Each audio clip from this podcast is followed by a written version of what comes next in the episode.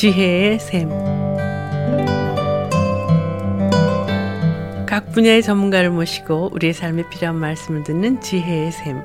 오늘은 조셉 메디칼 그룹 원장이시며 기프트 상담치 연구원의 전다룬 박사께서 말씀해 주시겠습니다.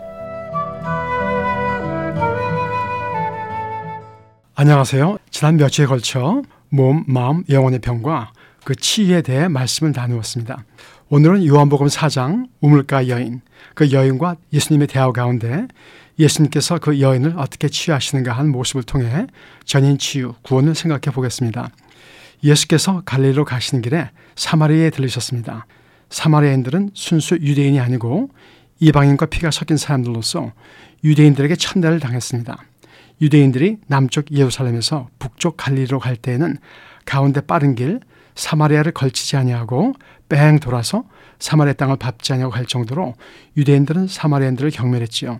예수님께서는 이러한 관습을 개의치 않으시고 사마리아 땅으로 가셨습니다. 예수께서 여정에 피곤하여 우물가에서 쉬실 때 대낮에 한 사마리아 여인이 물을 기르러 왔습니다. 이 당시 대낮에 물을 기르러 오는 것은 사람들의 눈을 피해서 다른 사람들이 물 길러 오지 않는 시간을 택해서 온 것입니다. 이 여인은 무엇인가 다른 사람들을 피해서 왔습니다. 예수께서 이 여인에게 물을 좀 달라고 하십니다. 그러자 이 여인은 당신 유대인이고 나는 사마리아인인데 또 당신 남자고 나는 여자인데 어떻게 나와 같은 사마리아 여인에게 물을 달라고 하세요?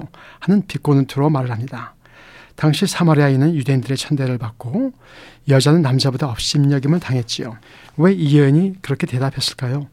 제 생각에는 이 여인의 마음속에 무엇인가 삐딱한 쓴뿌리, 비더네스가 있었던 것 같습니다.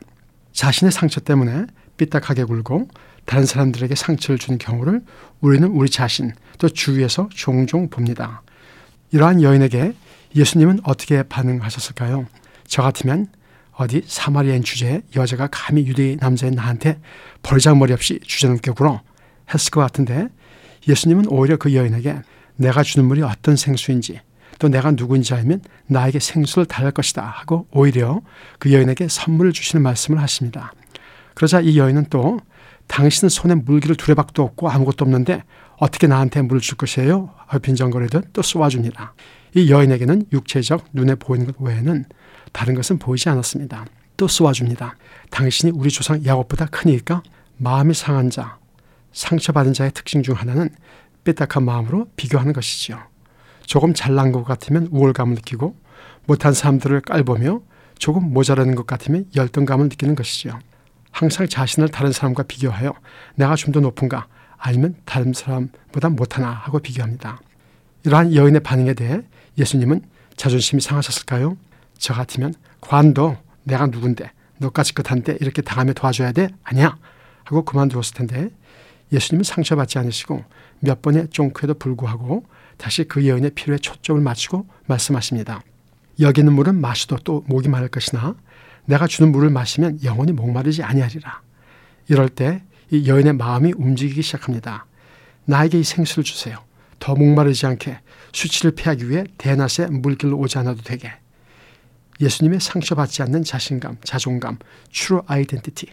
당신이 누구인지 어떻게 사랑받는 하나님의 아들이심 아는 예수님의 자신감, confidence. 또 거기서 나오는 따뜻함, 긍휼히 여기신 사랑의 마음이 이 상처받은 삐딱한 여인의 마음을 움직입니다. 우리가 다른 사람들 치유하는 치유자가 되려면 먼저 내 안에 치유가 있어야 합니다.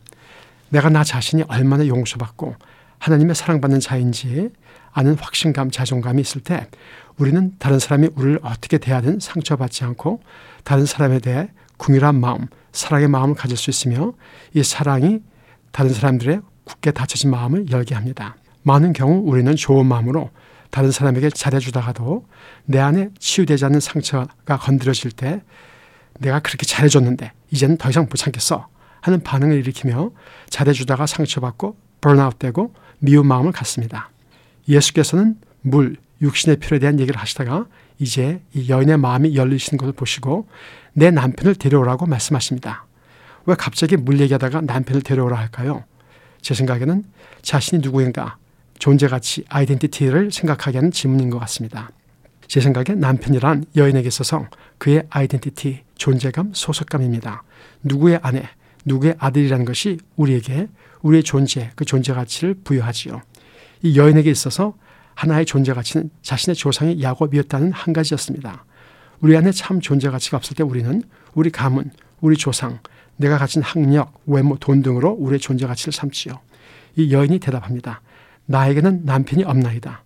그러자 예수께서는 이 여인에게 거짓말하지 마. 너는 남편이 다섯이나 있었고 지금 남자도 내 남편이 아니잖아. 하고 야단치지 않으십니다.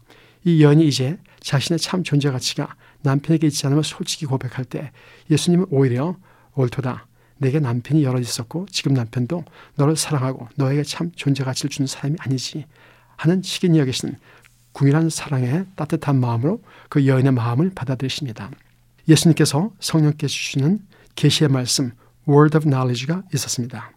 이렇게 성령의 능력으로 이 여인의 과거를 정죄하기보다 궁일함, 엠패티의 마음으로 여인의 내면의 깊은 고민을 알아주시자 이 여인의 마음이 더욱 열리고 영이 열리기 시작합니다. 내가 보니 당신 선지자로소이다.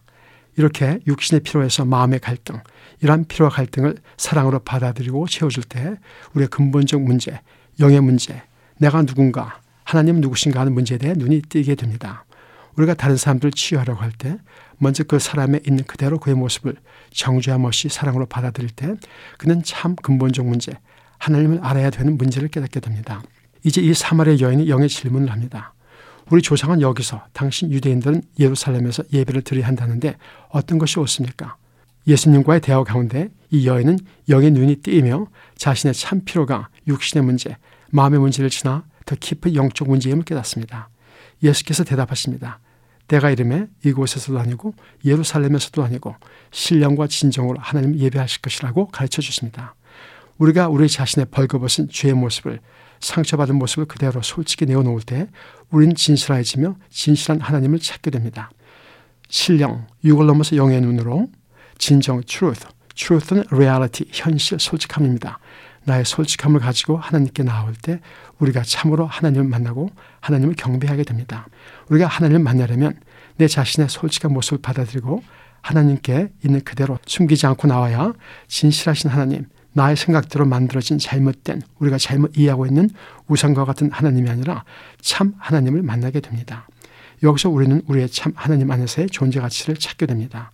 이제 우물가 여인은 자신의 죄된 모습을 직시하고 자신의 참 필요가 하나님 안에 있음을 깨닫고 메시아를 찾습니다. 이때 예수님께서 내가 바로 그 메시아야 하고 자신의 모습을 나타내 주십니다. 이렇게 구원의 사랑의 하나님을 개념적으로 아니라 체험적으로 만난 이 여인은 이제 자기 동네로 자기에게 수치감을 느끼게 하는 사람들에게 기쁜 소식을 전하기 위해 자신의 육의 피로를 채우기 위한 물동이도 버려두고 뛰어갑니다. 여기서 무엇을 볼 수 있을까요? 예수님의 구원하신 모습을 봅니다.